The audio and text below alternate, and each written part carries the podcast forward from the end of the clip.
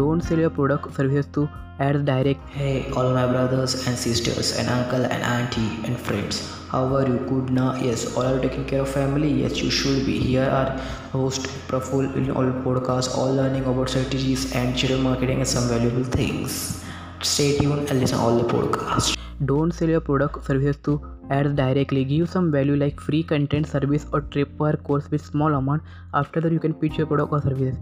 What I had done, I had directly run ad for my client of Convergent and I was directly selling without knowing me, and definitely they will not buy from you. And I lost fourteen dollars and Indian currency is one thousand rupees. You don't make this mistake, learn from it and test it.